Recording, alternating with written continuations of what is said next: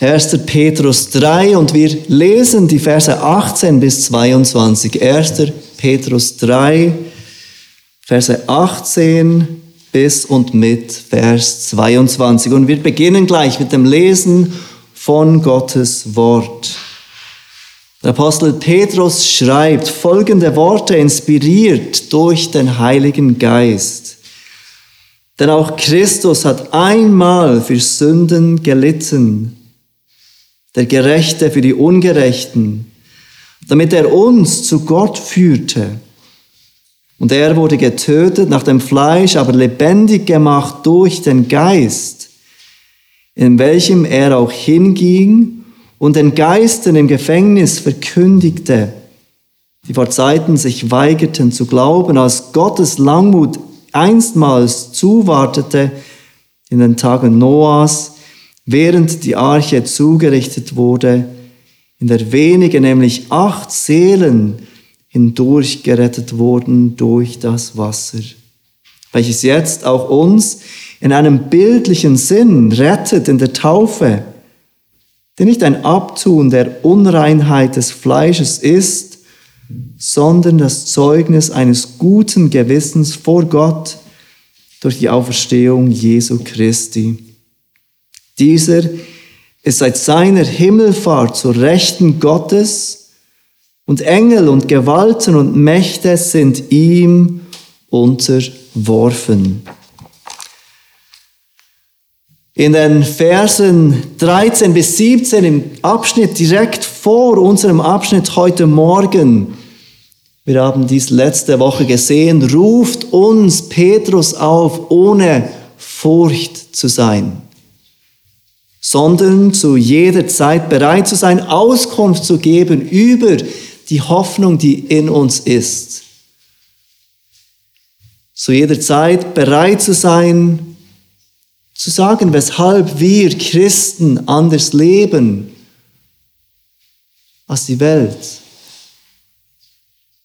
Bereit zu sein, weshalb wir unsere Hoffnung nicht in dieser Welt suchen sondern in der kommenden Welt. Aber obwohl wir ohne Furcht sein können und sollen, heißt das nicht, dass wir nicht leiden werden.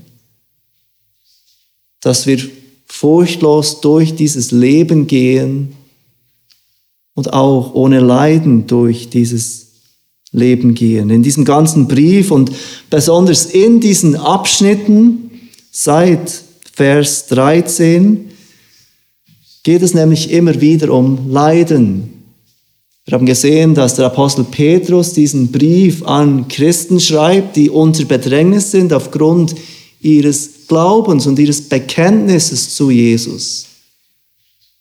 Sie leiden aufgrund ihres Lebenswandels, der nicht den Erwartungen und Idealen der Welt entspricht. Sie leiden aufgrund eines Lebenswandels, der anders ist.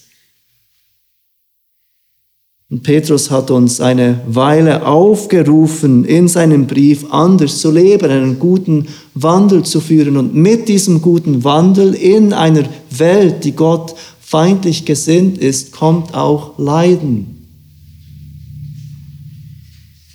Je mehr du über deinen Glauben sprichst, und je öffentlicher du deinen Glauben auslebst, desto mehr wirst du erfahren, von was Petrus spricht und was diese Christen erleben. Um Leiden, das wir Christen erleben, weil wir in einer Welt leben, die sich von Gott entfernt hat, handelt dieses Leiden von dem, Petrus immer wieder spricht. Und dieses Leiden, das wir erfahren, weil wir treu gemäß dem Willen Gottes leben,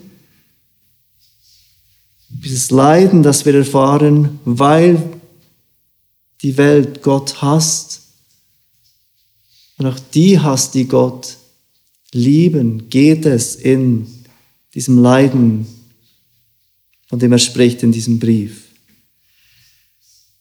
Jesus sagte zu seinen Jüngern in Johannes 15, Verse 18 bis 19, wenn euch die Welt hasst, so wisst, dass sie mich vor euch gehasst hat. Wenn ihr von der Welt wärt, so hätte die Welt das ihre lieb, weil ihr aber nicht von der Welt seid, sondern ich euch aus der Welt heraus erwählt habe, darum hasst euch die Welt. Und diese Ablehnung, dieser Hass, den wir erfahren als Gottes Kinder, bringt Leiden hervor. Und das heißt nicht, dass die Welt alles an Christen hasst. Oder dass jeder von uns dieser, diesen Hass, den die Welt gegen Gott hat, auf die gleiche Weise spürt. Doch wenn dein Leben eine klare Sprache spricht, wenn deine Worte, die du brauchst, eine klare Sprache reden und verlorene Sünder zu Gott rufen, dann wirst du diesen Hass der Welt spüren, diese Ablehnung der Welt. Und je mehr sich unsere Gesellschaft von dem Christentum, von christlichen Werten entfernt, von Gottes guten Geboten, die er uns gegeben hat, desto mehr werden wir als Christen diesen Widerstand der Welt zu spüren bekommen. Im Vers 14 hat Petrus geschrieben, doch wenn ihr auch leiden solltet um der Gerechtigkeit willen, glückselig seid ihr. Dieses Leid, das auf Nachfolger von Jesus wartet, ist kein Grund, deprimiert zu werden. Nein, er sagt, glückselig seid ihr. Wir haben Gewissheit, dass Gott dieses Leid zum Guten braucht. Zum Guten von uns. In Vers 17 hat er geschrieben, denn es ist besser, dass ihr für Gutes tun leidet, wenn das der Wille Gottes sein sollte, als für Böses tun. Wenn wir leiden, aufgrund unseres Glaubens, dann können wir gewiss sein, dass es gemäß dem Willen Gottes ist. Nicht, weil Gott ohnmächtig wäre, uns zu helfen.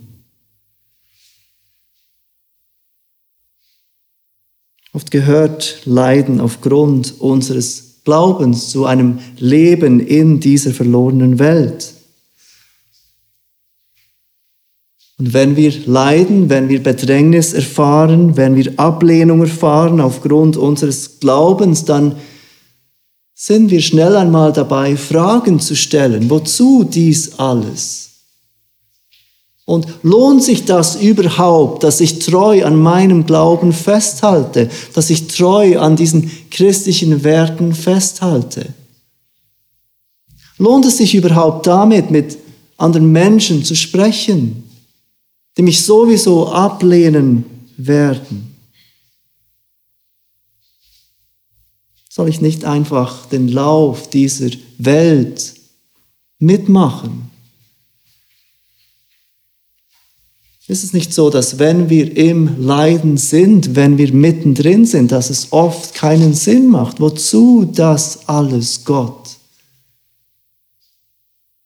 Warum ist mein Leben nicht einfach?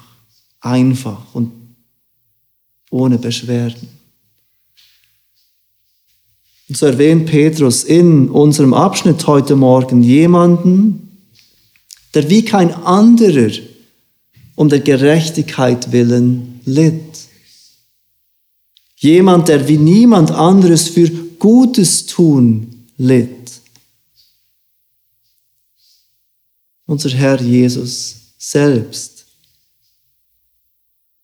Petrus will damit, dass wir erkennen, dass Gott Leiden wirklich zum Guten braucht.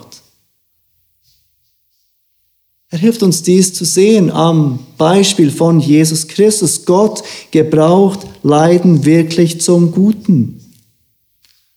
Und Petrus will uns damit ermutigen, standhaft inmitten von Leiden zu sein. Leiden nicht zu scheuen, nicht wegzuschrecken, uns nicht mundtot machen zu lassen, weil wir denken, wir leiden, wenn wir Gottes Wahrheit verkünden und leben. Und er erwähnt in diesem Text heute Morgen drei Wahrheiten über das Leiden von Jesus. Die erste Wahrheit ist, sein Leiden bringt dich zu Gott. Sein Leiden bringt dich zu Gott. Das zweite, sein Leiden bringt Sieg über das Böse. Und drittens, sein Leiden bringt Erhöhung und Ehre. Drei Dinge, die Petrus uns zeigt, die aus dem Leiden von Jesus Christus kommen. Sein Leiden hat Gutes gebracht. Sein Leiden bringt dich zu Gott, sein Leiden bringt Sieg über das Böse und sein Leiden bringt schlussendlich Erhöhung und Ehre. Diesen ersten Punkt sehen wir im Vers 18. Denn auch Christus hat einmal für Sünden gelitten, der Gerechte für die Ungerechten, damit er uns zu Gott führte er wurde getötet nach dem Fleisch, aber lebendig gemacht durch den Geist. Mit all diesen Versen zum Thema Leiden könnten wir versucht sein zu glauben, dass unser Leiden uns irgendwie zu Gott bringt.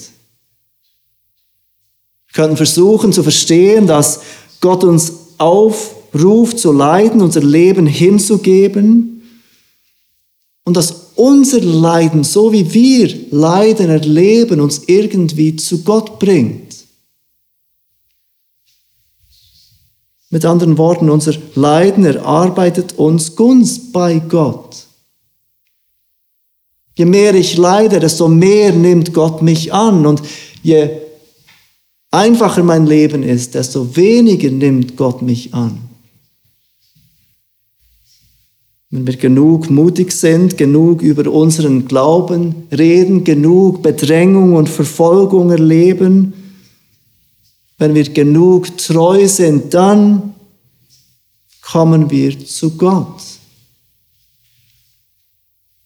Aber im Vers 18 erinnert uns Petrus daran, dass es nicht darum geht, bei diesem Leiden, das auf uns zukommt als Christen, Christus hat einmal für Sünder gelitten, der Gerechte für Ungerechte. Er ist der Gerechte, der ohne Sünde war. Wir alle, du und ich, sind die Ungerechten, die sündig sind.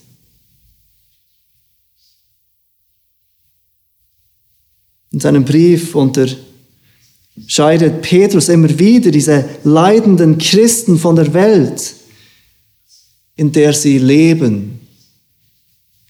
Sie sind ein auserwähltes Geschlecht, ein königliches Priestertum, ein heiliges Volk, ein Volk des Eigentums, berufen aus der Finsternis zu seinem wunderbaren Licht. Schreibt Petrus im Kapitel 2. Und diese Beschreibung trifft auch auf dich heute Morgen zu, wenn du auf Jesus vertraust, auf alle Christen. Aber es ist wichtig zu verstehen, dass der Grund, weshalb wir jetzt zu Gott gehören, weshalb wir dieses königliche Priestertum sind, weshalb wir Gäste und Fremdlinge sind in dieser Welt, ist nicht wegen uns, weil wir gut sind und die Welt böse ist. Weil wir Dinge erkennen und wissen. Der Grund ist Jesus Christus, der einmal für Sünden gelitten hat, der uns dadurch zu Gott führte. Wenn Petrus hier von Leiden spricht, dass Christus litt, dann spricht er davon, dass Christus starb. Sein Leiden führte zum Tod. Petrus lehrt hier deutlich, dass dieser Tod von Jesus stellvertretend war. Das bedeutet, dass er litt und starb an der Stelle von all denen, die glauben würden. Er braucht dieser Tod hier als Beispiel, aber er ist nicht nur ein Beispiel. Jesus Tod war stellvertretend für all die Ungerechten, die ihre Hilflosigkeit einsehen würden, die von, sich von ihren Sünden abwenden würden und auf diesen Tod von Jesus vertrauen würden. Jesus starb an der Stelle von Ungerechten, damit er uns zu Gott führt.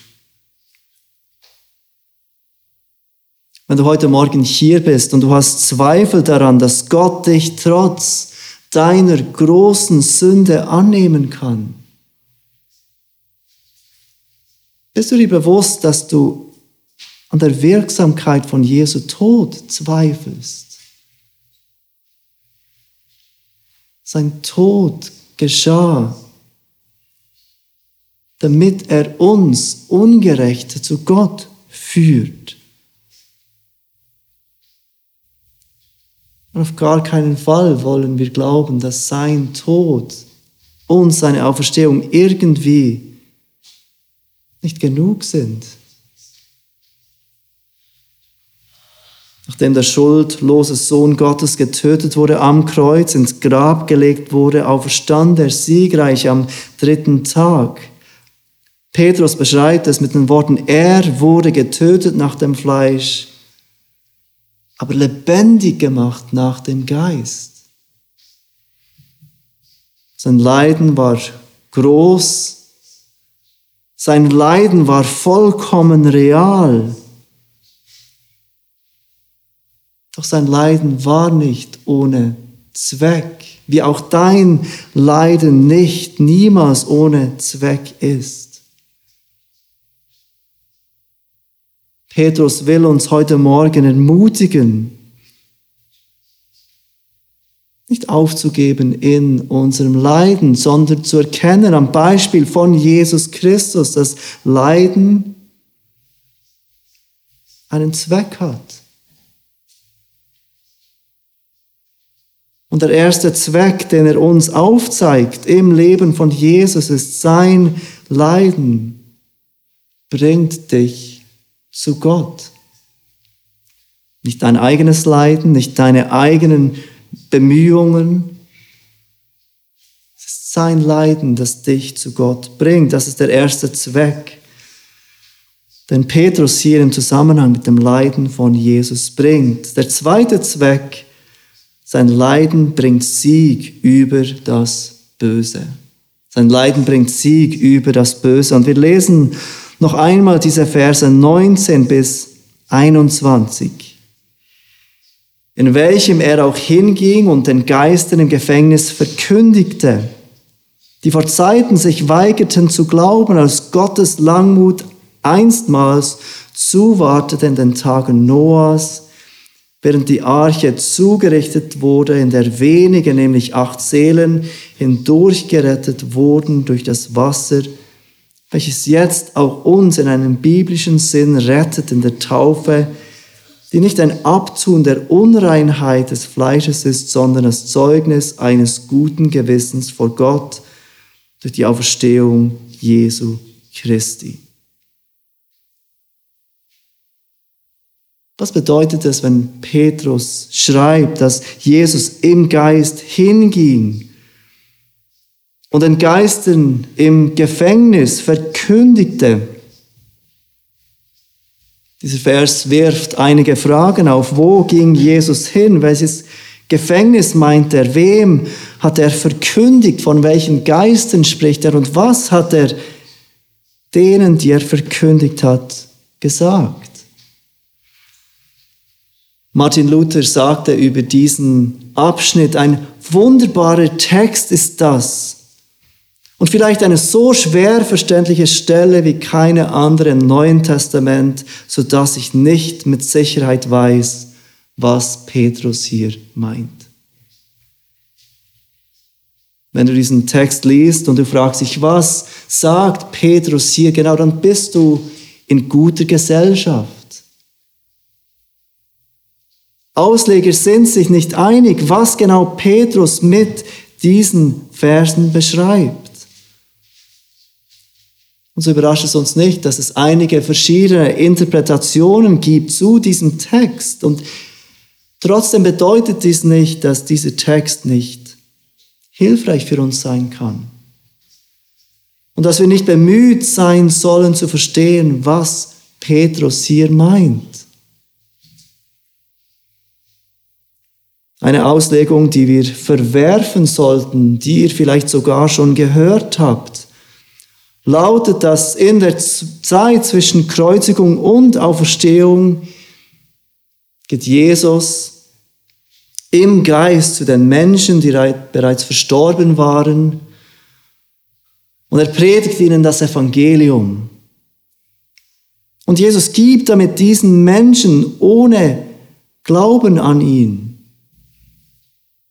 eine zweite Möglichkeit, doch an ihn zu glauben, nachdem sie gestorben sind. Es hilft auch nicht, wenn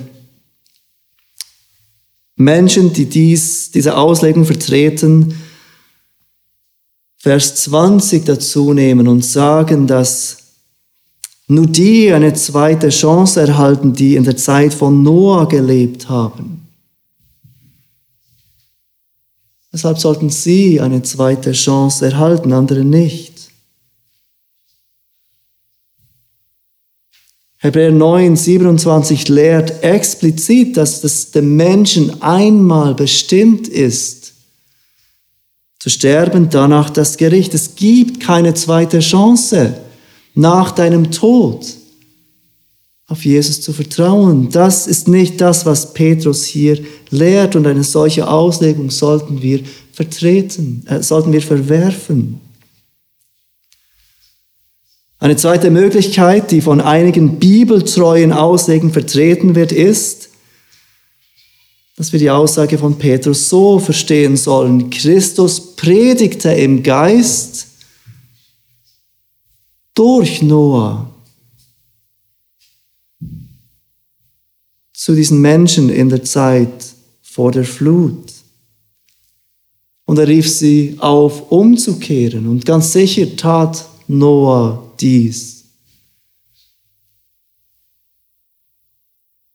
Er wusste, dass die Flut kommen würde. Gott kündigte sie an. Er wusste, dass das Gericht über die ganze Menschheit kommen würde. Er baute die Arche im Vertrauen darauf, dass diese Arche ihn retten würde. Und Menschen spotteten über ihn. Es ist trocken, es gibt keinen Regen. Was sprichst du von einer Flut, von einem Gericht, das kommen wird über uns? Und sie hielten fest an ihrer Sünde und kehrten nicht um zu Gott. Das ist eine mögliche Auslegung, diese Worte von Petrus so zu verstehen.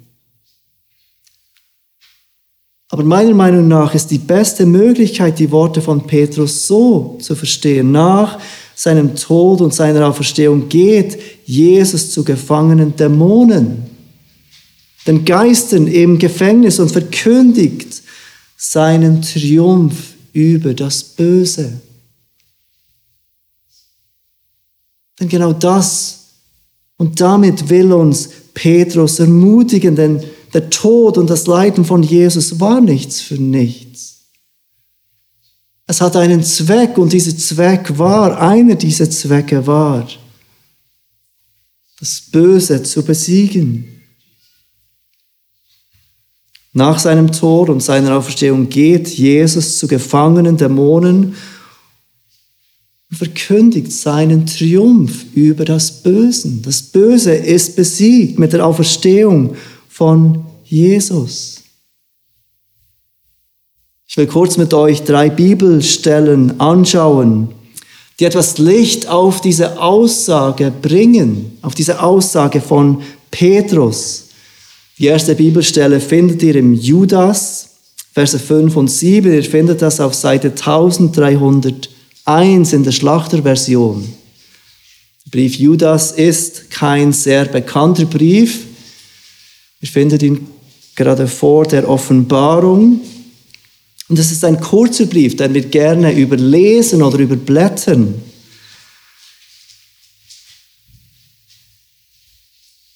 Und wir lesen die Verse 5 bis 7.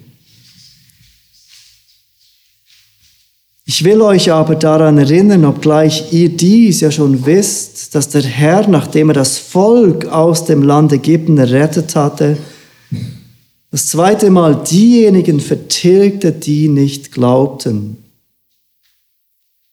Und dann kommen diese Geister und dass er die Engel, die ihre Herrscher, ihren Herrschaftsbereich nicht bewahrten, sondern ihre eigene Behausung verließen, für das Gericht des großen Tages mit ewigen Fesseln unter der Finsternis verwahrt hat. Wie Sodom und Gomorra und die, die umliegenden Städte, in gleicher Weise wie diese die Unzucht bis zum Äußersten trieben und anderem Fleisch nachgingen, nun als warnendes Beispiel dastehen, indem sie die Strafe eines ewigen Feuers zu erleiden haben.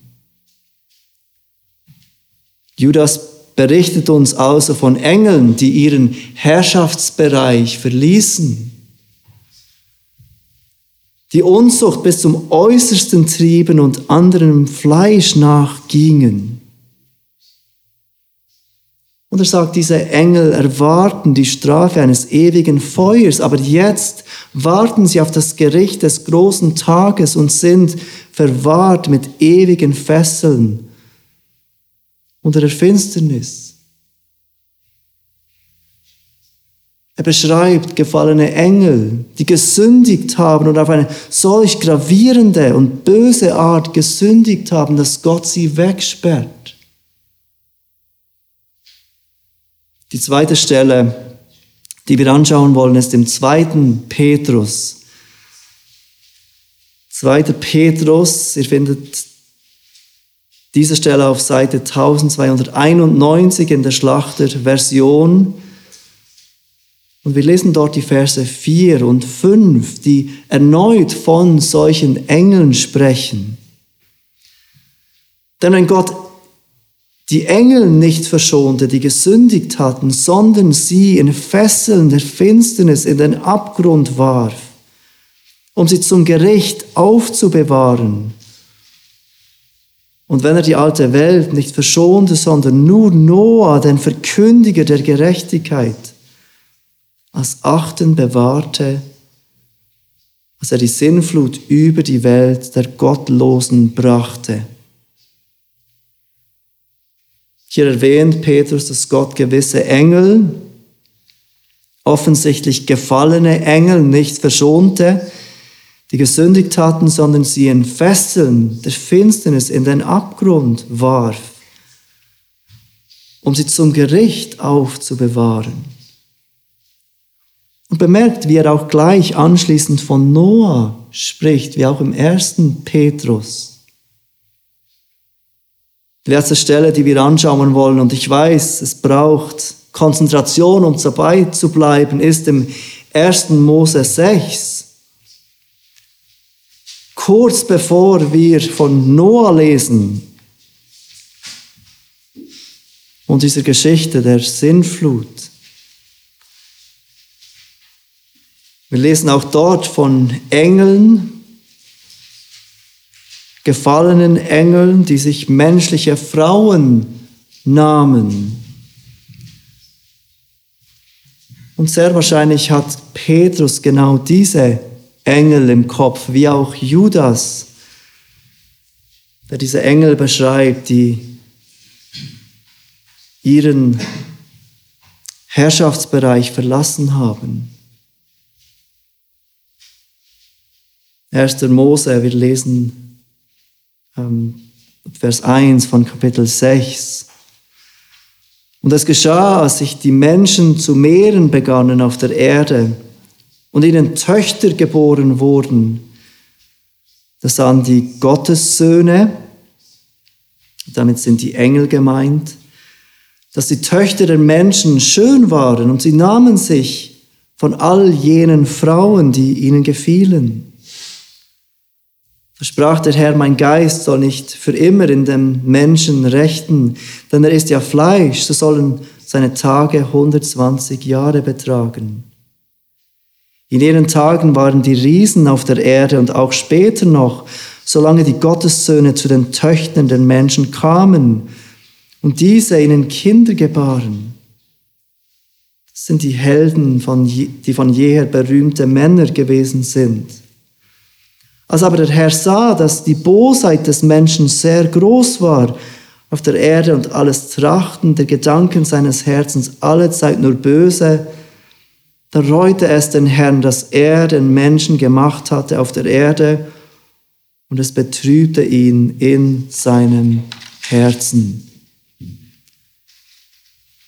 Mose beschreibt uns, wie diese gefallenen Engel sich Frauen der Menschen nehmen, wie sie ehelich zusammenkommen und Nachkommen zeugen. Wir wissen nicht genau, wie das geschah, aber von anderen Stellen in der Bibel wissen wir, dass Engel manchmal menschliche Form annehmen können.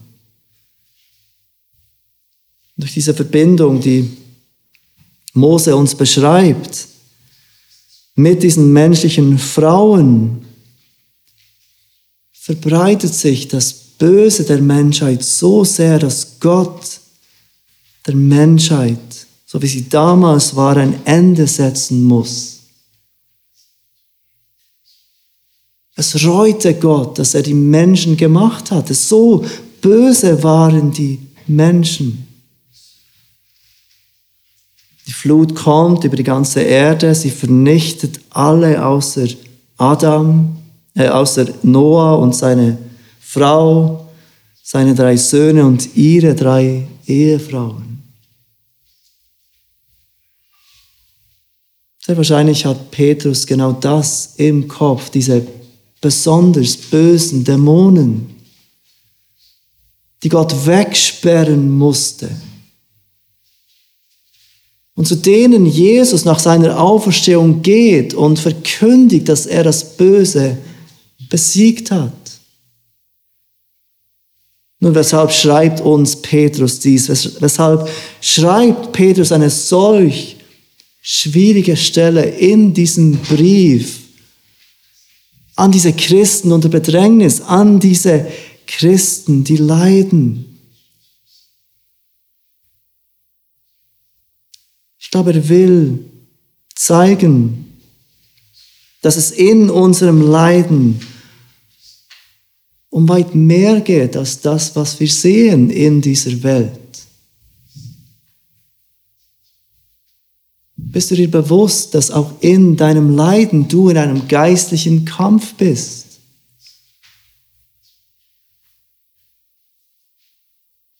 Wir befinden uns in einem Kampf, der nicht nur mit dem, dem was wir sehen, stattfindet. Wenn wir durch Menschen, die Gott nicht kennen, ungerecht behandelt werden, Bedrängnis erfahren, vielleicht sogar Verfolgung erleiden, dann müssen wir uns immer wieder bewusst machen, diese Menschen sind nicht unsere Feinde. In diesem Kampf geht es nicht um diese Leute. Epheser 6, Vers 12 schreibt Paulus, denn unser Kampf richtet sich nicht gegen Fleisch und Blut, sondern gegen Herrschaften, gegen Gewalten, gegen Weltbeherrscher der Finsternis dieser Weltzeit, gegen die geistlichen Mächte der Bosheit in den himmlischen Regionen. Wenn du versucht bist, aufzugeben in deinem Leiden, wenn du versucht bist, Kompromisse zu machen, weil du bedrängt wirst aufgrund von deinem Glauben, wenn du versucht bist, Christus und seine Wege zu verleugnen, wegen dem Druck, dem du ausgesetzt bist in einer Welt, die Gott feindlich gesinnt ist, dann geht es um weit mehr als um dich und um mich. Dann geht es um diesen Kampf zwischen Gut und Böse. Um Menschen, die geblendet sind von Satan, dem Feind Gottes.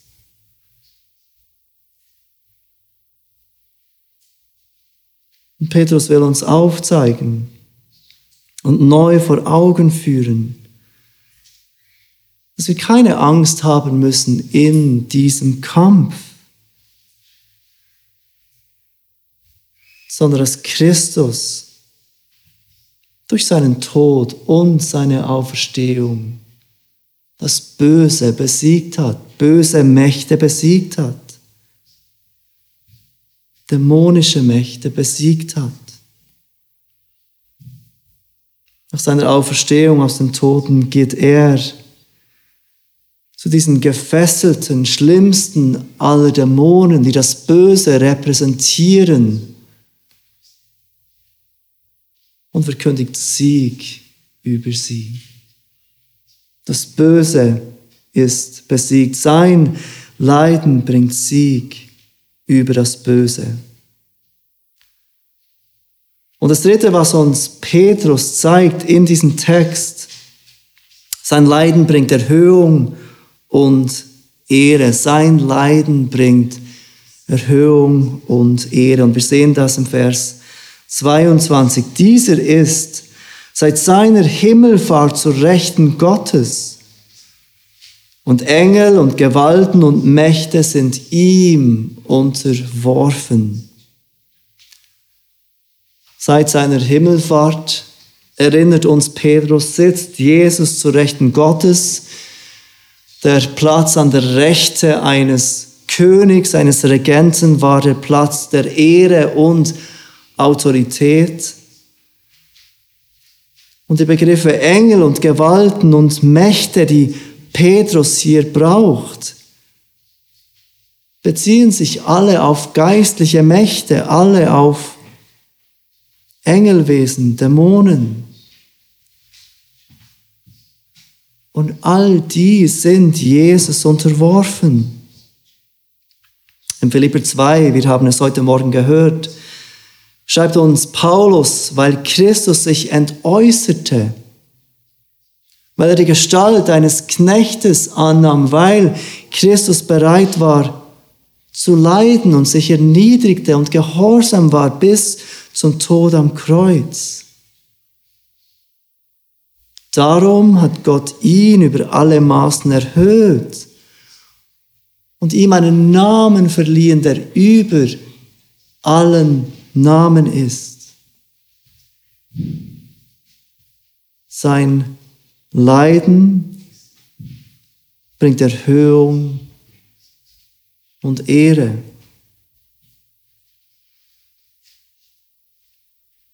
Nun, warum schreibt Petrus uns dies inmitten von diesem Text, von diesen Texten, wo es um Leid geht? Weshalb schreibt er uns von dieser Erhöhung von Jesus?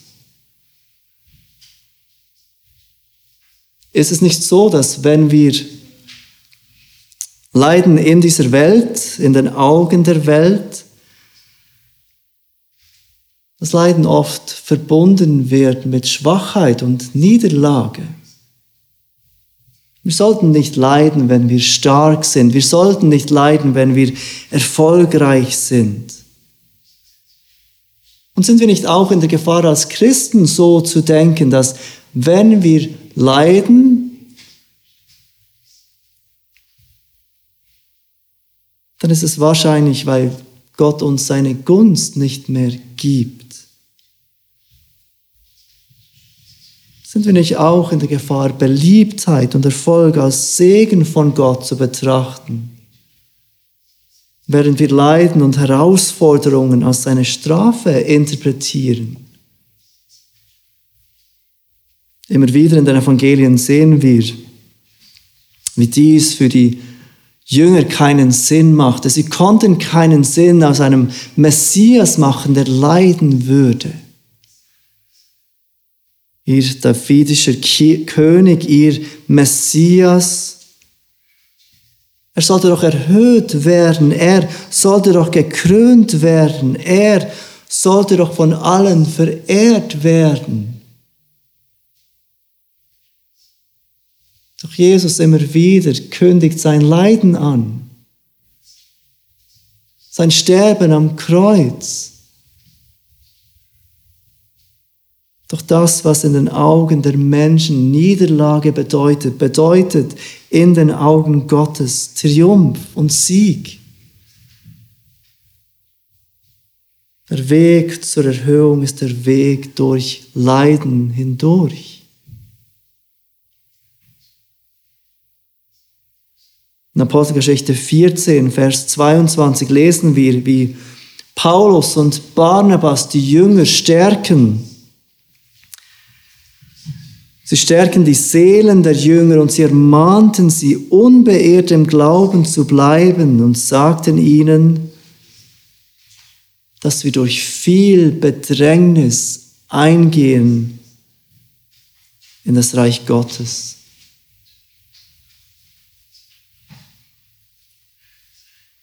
Lieber Bruder, liebe Schwester, Leiden gehört zu diesem Leben als Christen dazu.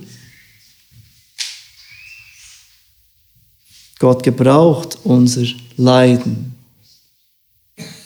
Gott schenkt uns unser Leiden. Und wie das Leben, das Leiden von Jesus einen Zweck hatte, hat auch unser Leiden einen Zweck. Und Petrus erinnert uns in diesem dritten Punkt, sein Leiden das Leiden von Jesus bringt Erhöhung und Ehre. Deshalb lasst uns nicht zurückschrecken. Lasst uns nicht aufgeben. Lasst uns nicht untreu werden unserem Glauben gegenüber. Wenn unser Glauben Bedrängnis bedeutet, wenn unser Glauben Leiden bedeutet. Denn im Leiden tun wir nichts anderes, als unserem Herrn zu folgen, der für uns litt. Der für uns litt, dass, damit wir zu Gott gebracht werden können, der für uns litt, damit das Böse besiegt werden konnte. Und der für uns litt, damit er schlussendlich Erhöhung und Ehre erleben konnte. Lass uns beten.